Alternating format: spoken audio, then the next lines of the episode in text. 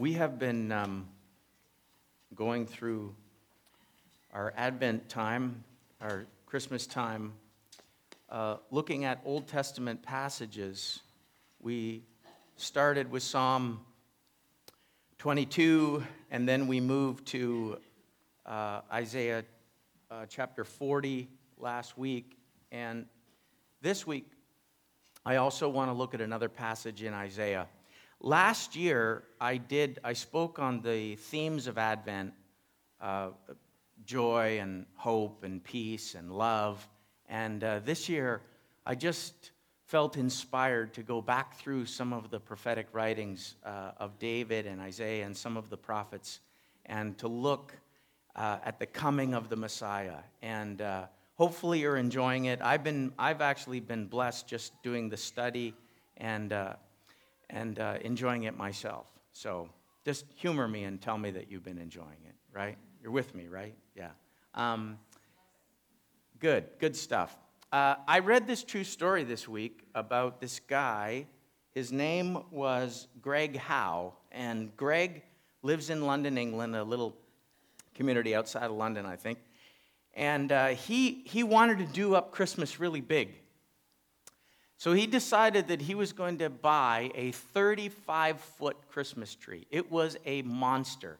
Uh, I, I, looked at some of the pics online, and you can, you can Google them and look at the pictures. They're hilarious. He, he had like a, like a little Mini Cooper, okay? And with a giant trailer hauling a 35 foot tree behind it down these narrow London streets. It was hilariously awesome. And uh, anyway, he, he, he, got the, he got the tree finally to his house. But here's the deal where are you going to put a 35 foot tree? And his house is only 30 feet tall. So he decides, he had it all planned out. It took him about two or three days uh, with a couple of buddies, and they made this work. He cut the tree into three equal parts, and he installed them on different levels of his house. So the bottom part is like in his living room, uh, and the middle part is in a bedroom, and the top part he actually installed on the roof.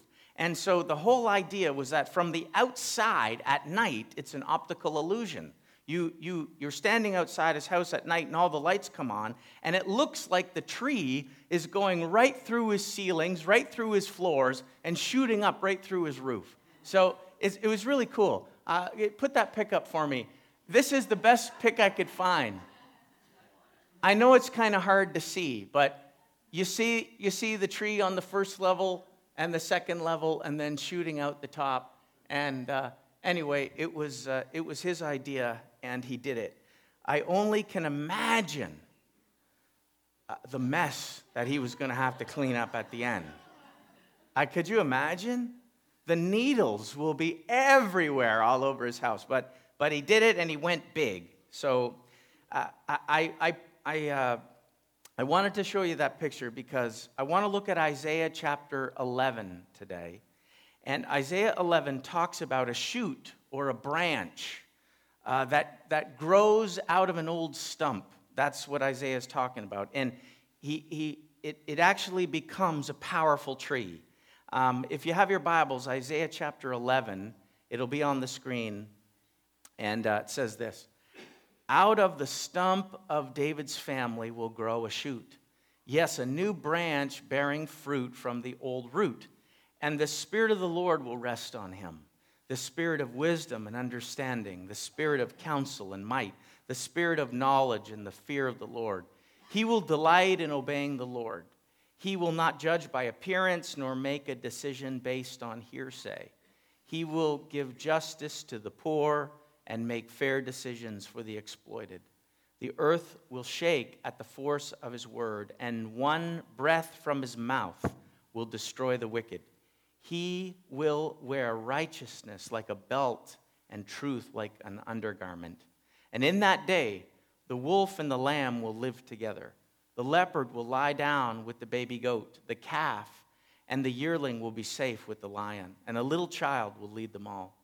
The cow will graze near the bear, and the cub and the calf will lie down together. The lion will eat hay like a cow. The baby will play safely near the hole of a cobra. Yes, a little child will put his put its hand in a nest of deadly snakes without harm.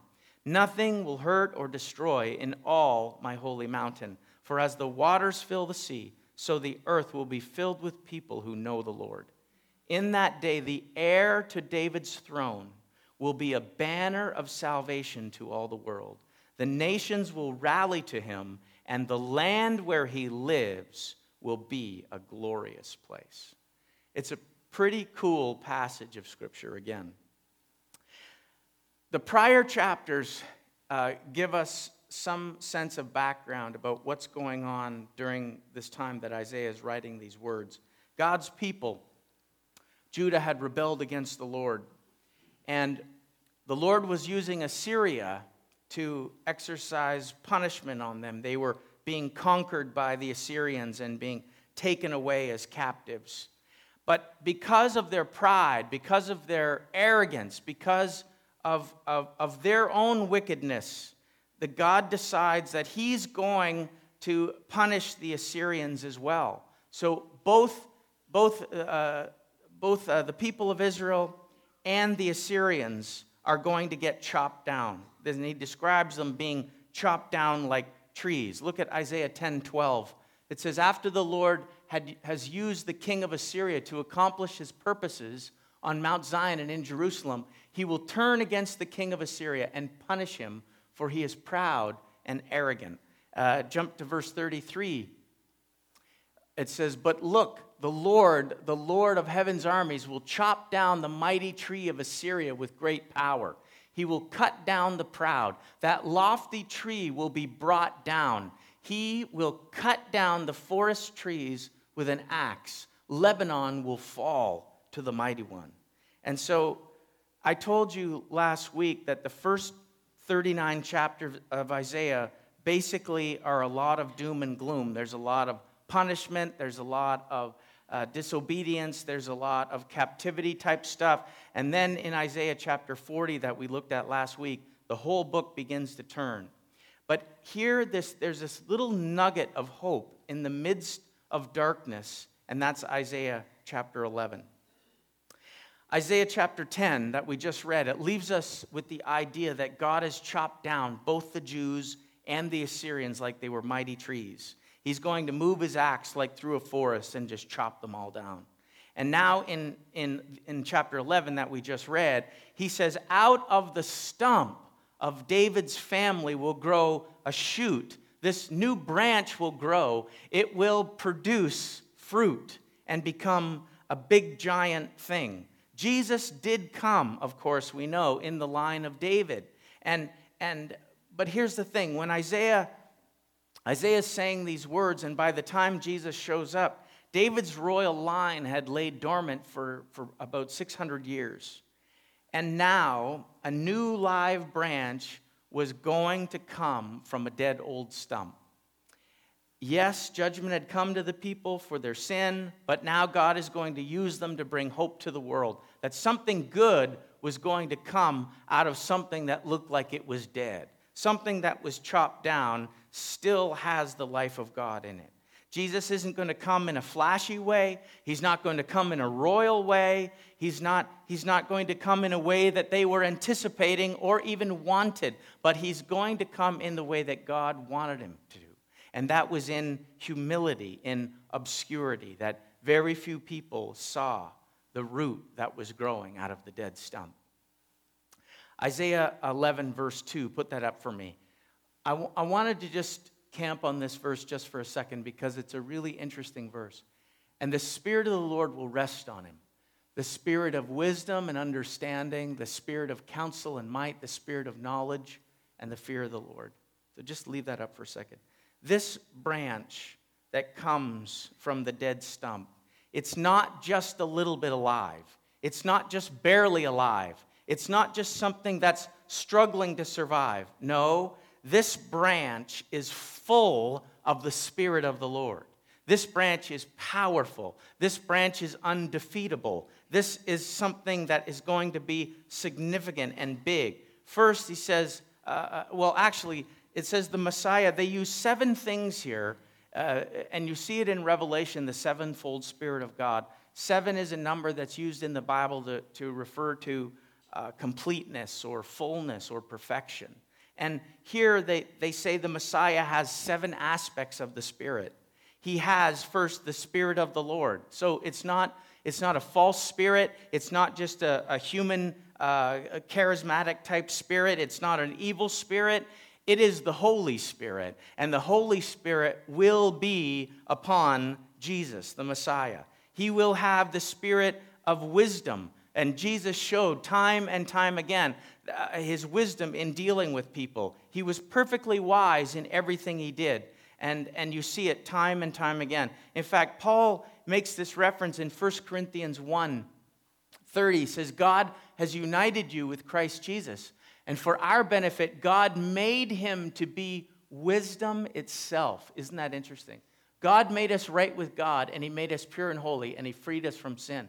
So, not only, he's not just having the spirit of wisdom upon him, but he is wisdom, Paul says. And, and this is who he is. Um, he, he will have the spirit of understanding, uh, Isaiah says.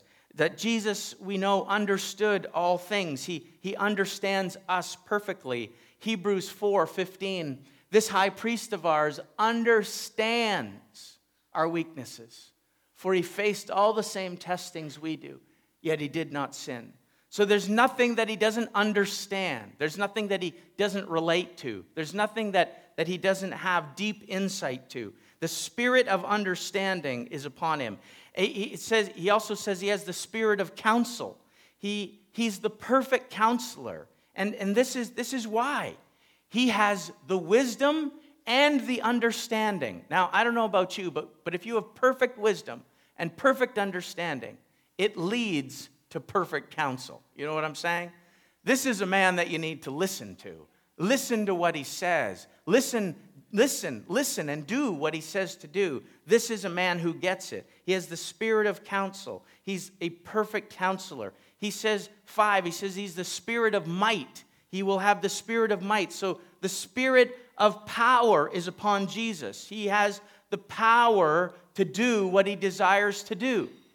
Now, you know, sometimes you want to help somebody or you want to get involved with something, but you feel like you're powerless to act. That happens to us on a regular basis. But guess what? It never happens to him.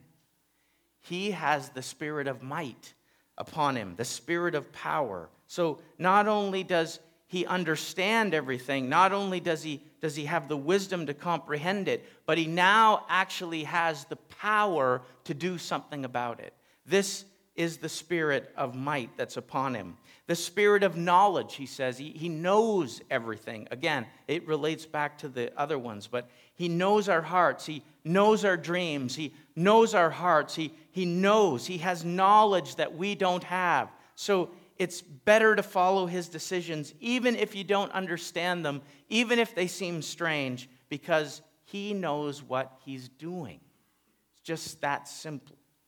He, he also says he will have the spirit, the, the seventh one is he will have the spirit of the fear of the Lord. Now, Jesus kept himself in a place of submission. He keeps himself in a place of respect and reverence and honor to the Father. And these are of course, not the only characteristics of the Holy Spirit, but they're grouped in seven for a reason.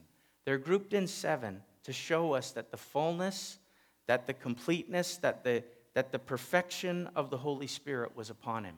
That this little root, this little shoot, this new branch that was going to grow out of this dead stump was going to have the fullness and the full measure of the Spirit of God upon him. That's pretty cool. And he's saying this hundreds and hundreds of years before it happened. So, Jesus lives as a man filled with the Spirit. The wisdom, the understanding, the counsel, the might, the knowledge, the fear of the Lord, they're all displayed in his life. Verse, uh, verses 3 to 5, have a look at this. Put this up for me. He will delight in obeying the Lord. He will not judge by appearance, nor make a decision based on hearsay. He will give justice to the poor and make fair decisions for the exploited. The earth will shake at the force of his word, and one breath from his mouth will destroy the wicked. He will wear righteousness like a belt, and truth like an undergarment. So he, he will delight in obeying the Father. This branch, this new branch that will grow, he will bring justice to the world. He's going to delight in obeying the Father. He's going to bring righteousness and truth. In fact, it says righteousness and truth are so close to him. They're like a belt, they're like an undergarment that wraps around him, that everything he does, everything he says, every action he takes is touched and influenced by this righteousness and truth that he is going to judge properly. He will make fair decisions, and justice will be given to the poor, and justice will be given to the wicked, by the way. No one will be able to say, Isn't it the mantra of the 21st century?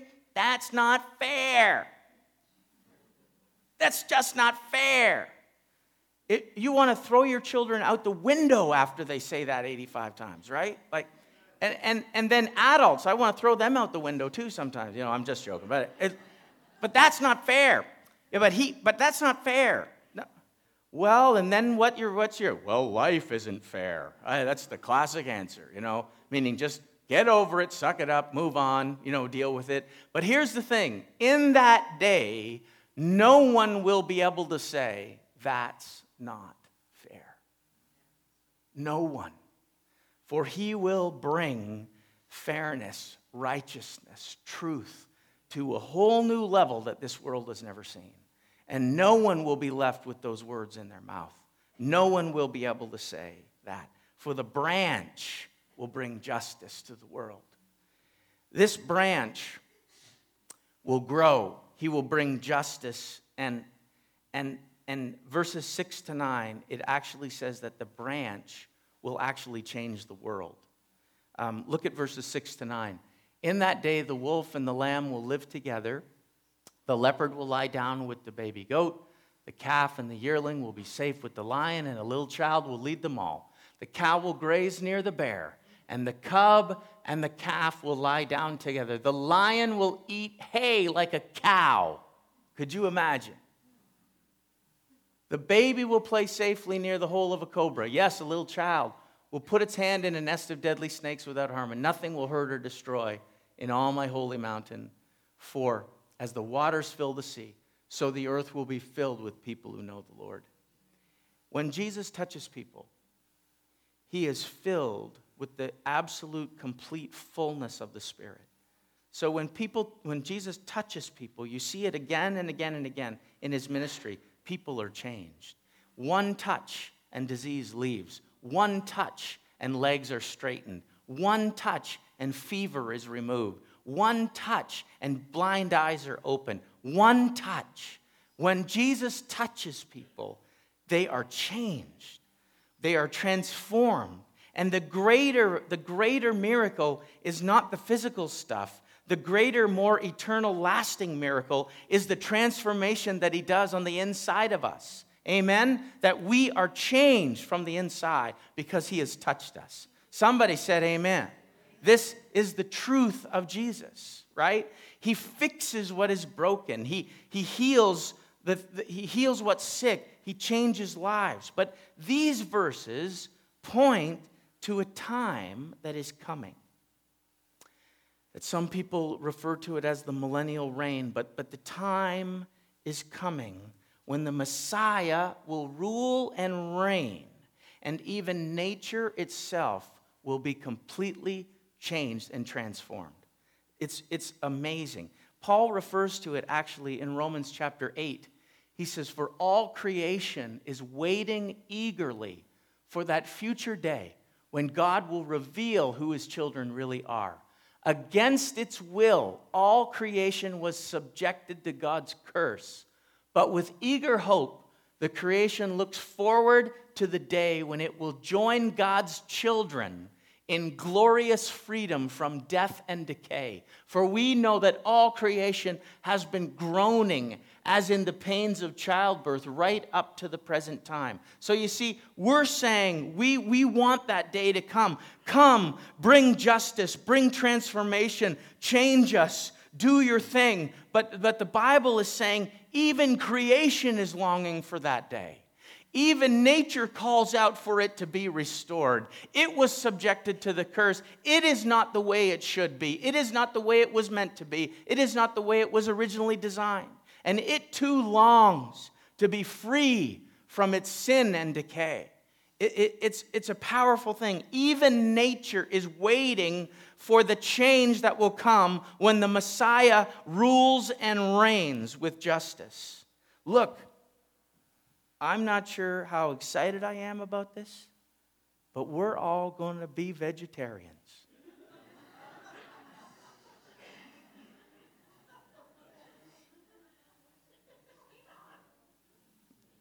So, you vegan, vegetarian people, you got to jump on everybody else.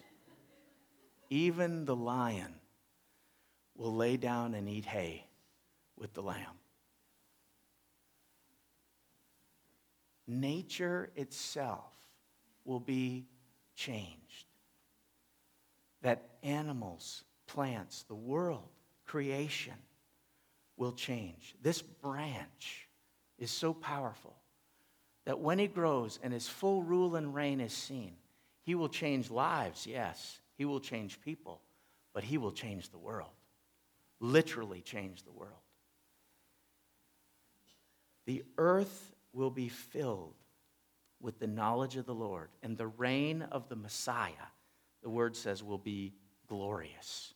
Those will be, those will be good days. They will be glorious days. They will be wonderful days. Listen, children will be able to play with poisonous snakes, and no one will be harmed. Child will lead lions and tigers like they're little tiny dogs. Things will be so different, things that we understand to be natural and how nature functions and operates. Everything will be flipped. He literally will change the world and how it operates. The rule and the reign of the Messiah will fill the earth. The knowledge of the Lord will fill the earth. The, the glorious wonder will fill the earth. And this branch that grew out of this dead old stump will become the most powerful force that this world has ever seen. And he will literally change the world, and he will change everything and everyone in it. This is the branch that grows out of the stump of David. The interesting part, and I'm not even going to, uh, uh, no, I'm not even going to say that because I'm not even going to go long today because we're going to eat, and this is how I feel we're going to go today. Are you happy, Vic? Yeah. There you go. Look at verse 10. Look at verse 10. In that day, the heir to David's throne will be a banner of salvation to all the world in that day. And the nations will rally to him, and the land where he lives will be a glorious place. In that day, he will be a banner of salvation to the world, that the banner is lifted high, and it will be a rallying point for the world. He will be known, he will be seen, he will be obeyed, for justice will come. He will rule and reign in a glorious way that even nature itself will be changed. This, this root that grew from the stump was, was meant for everyone. And here's the thing that the Jewish people had to get over that Jesus didn't come just for the Jews, that Peter had to learn it, the disciples had to learn it, as Paul taught them and was revealed uh, as, as the great missionary to the Gentiles. That, the, this good news, this root that was growing out of the stump of David, didn't just come for the Jews, but he came for us too. Hallelujah. Somebody said that's good. You know, he will be a banner of salvation for the world. The world.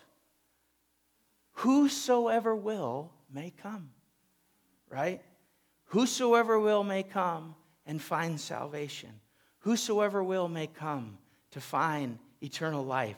Whosoever will may come to find the glory and the redemption and the love, mercy, joy, peace that the root of David will soon bring to the world.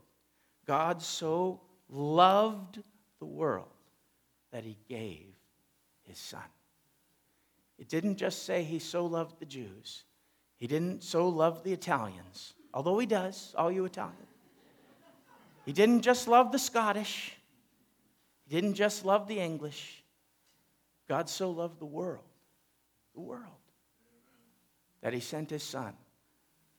And this shoot was going to grow into a something powerful out of what looked like a dead old stump. So, yes, at Christmas tree, or at Christmas time, I should say, we put up a tree. Put up a tree. Get in the mood.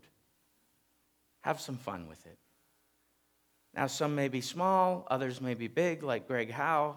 If you want to go that big, please do it and just call me. I'd like to just see it, not be involved with it. Yeah. But so at Christmas time, yes, we put up a tree. Others, you know, I was thinking some of our trees are going to be small, some of our trees are going to be big, um, some of our trees are going to be fake. How many have fake trees? How many still put up live tree? Yeah, you guys are hardcore. See, there you go. See, see, see, but either, here's the deal, right? If your tree is small or big, if your tree is fake or real, guess what? I'm going to drop you a big bombshell, you real tree people. Your tree's actually dead. or it will be really soon. It's not going to survive. So, all of our trees that we put up at Christmas time, either fake or real, they're soon to be either dead and thrown out or put back in the box and shoved in the basement until next year. But Christmas time is a reminder to us all that there is another tree. There is a living tree that comes from God. This is the one tree that we want in our homes. This is the one tree that we want in our lives. We don't ever want to take this tree down. It's not fake and it will never die. He came to bring light to the darkness and to grow something new out of something that seemingly was old and dead. He was born in an obscure village, the child of a peasant woman. He worked in a carpenter's shop until he was about 30 years old, and then he became a traveling preacher. He never wrote a book, he didn't hold political office, he never had a family, he never was married, he never even owned a home. He didn't go to college, he didn't travel more than 200 miles from the place where he was born. He never did any of the things that we generally uh, usually accompany with greatness. But that one life, that single shoot from the stump of David grew to be a large tree. And he has changed culture, he has changed history. And most importantly, he has changed us. He is the tree that grew out of the stump of David. So listen, when you look at your Christmas tree, I'm just make this just popped into my this may be an anointed thought. Here we go. When you look at your tree, think of Isaiah chapter 11.